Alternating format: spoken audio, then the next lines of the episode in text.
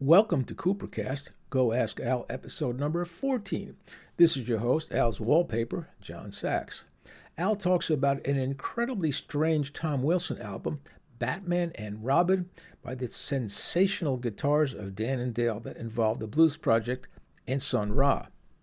Also, a question about Albert Grossman and did Al play on Freebird? As always, after each of Al's answers, Nearly the dog adds a brief comment. Here's another question. I'm going to ask this. I have no idea what this is about. D. Junius wants to know Hey Al, on the sensational guitars of Dan and Dale, Batman and Robin, did you interact with Sun Ra or was it a separate recording process? Separate recording process. All right. What are we talking about? The sensational guitars of Dan and Dale. What, what? This was a, a record that Tom Wilson made for money. Yeah.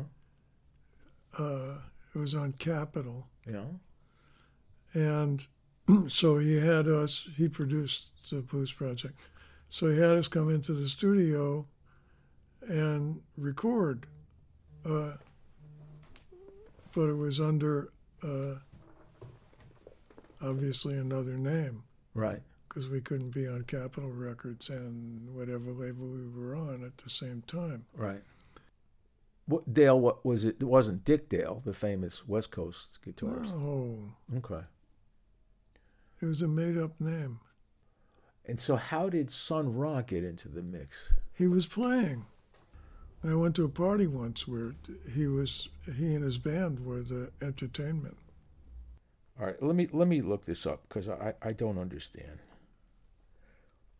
Sensational guitars. Want me to look to see if I have it? Sure. Of Dan and Dale. It's not a CD, I'll tell you that. But you got rid of most of your vinyl, right? Yeah, but I might have kept that. Let me just read from an online description. This novelty album, released in 1966 during the height of the Batman and Robin craze, was initially credited to the sensational guitars of Dan and Dale and featured an album full of tracks based on the popular TV show like the Batman theme song, The Penguin Chase, and The Batcave. The album is entirely instrumental except for someone singing Batman in the theme song. The interesting thing about this album are the musicians who are behind it all. Basically, a joint collaboration between Sun Ra's orchestra and Danny Kalb's blues project. Dan and Dale were actual blues guitarist Danny Kalb and Steve Katz on dueling guitars, while Sun Ra and Al Kooper take over organ duties on a Hammond B3, and members of Ra's orchestra play sax. All I can think of when listening to this record is how much fun these guys, all formidable musicians, must have had putting it together. So, folks, it's a cult thing. Look up the sensational guitars of Dan and Dale, Batman and Robin, Al Kooper, Sun Ra, and Danny Kalb with Steve Katz on guitar. So the the original question was was uh, a separate recording process. So were you in the studio with Sun Ra, you know, going back and forth? For, no, for when we walked in. Okay. And then they, I think they were finished. Okay, so you didn't you didn't play along with him. I don't think so. There was probably only one B three, and either you played it or he played it. I suppose. Well, there was. I'm sure there was a piano. Yeah. yeah. Every studio had a piano and a B three, and a set of drums usually.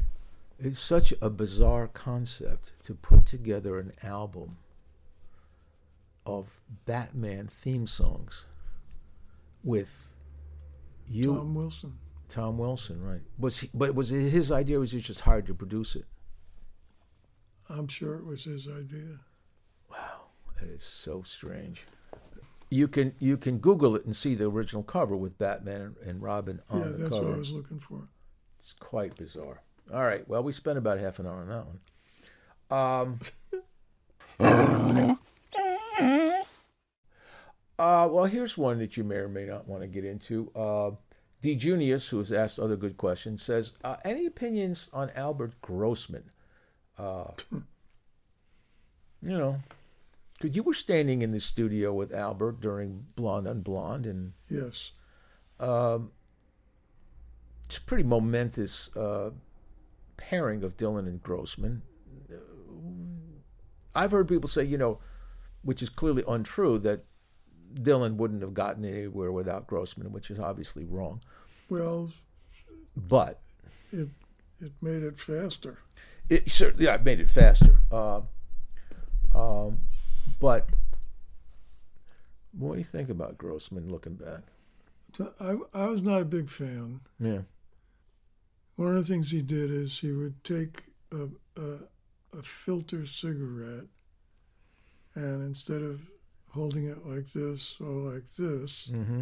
he put it here between these two fingers. Between the pinky and the ring finger. Yeah, and then he would smoke it like that. and he would smoke it through the through his, through his through his other fingers. Yeah, like like that. No idea why he did that. Yeah. Well, to, to be different. Ah, well, the one thing I heard, I, I read a whole book about him in Woodstock, which is out there. Uh, you can find it. Um, is that when he first ran? I think he ran the Gate of Horn in Chicago, hmm and when people would talk during the folk acts, he would go up to people and tell them to be quiet and listen. He was very protective of his of his musicians. Yeah, he also discovered Peter, Paul, and Mary. Well, he put them together. Yeah, He was that's what I said. yeah. Well, he didn't sort of. They didn't exist until he Right. and he made one of them change their name so it could be Peter, Paul, and Mary. All right, there's a very specific. I like these specific questions because you can dig right into them.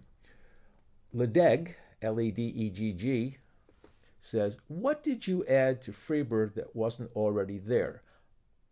I am thinking you played the organ intro, and I'm pretty sure I can hear some seriously swinging hand claps toward the end. Whatever the case, I'm glad you came to Atlanta. So, did what did you add to Freebird?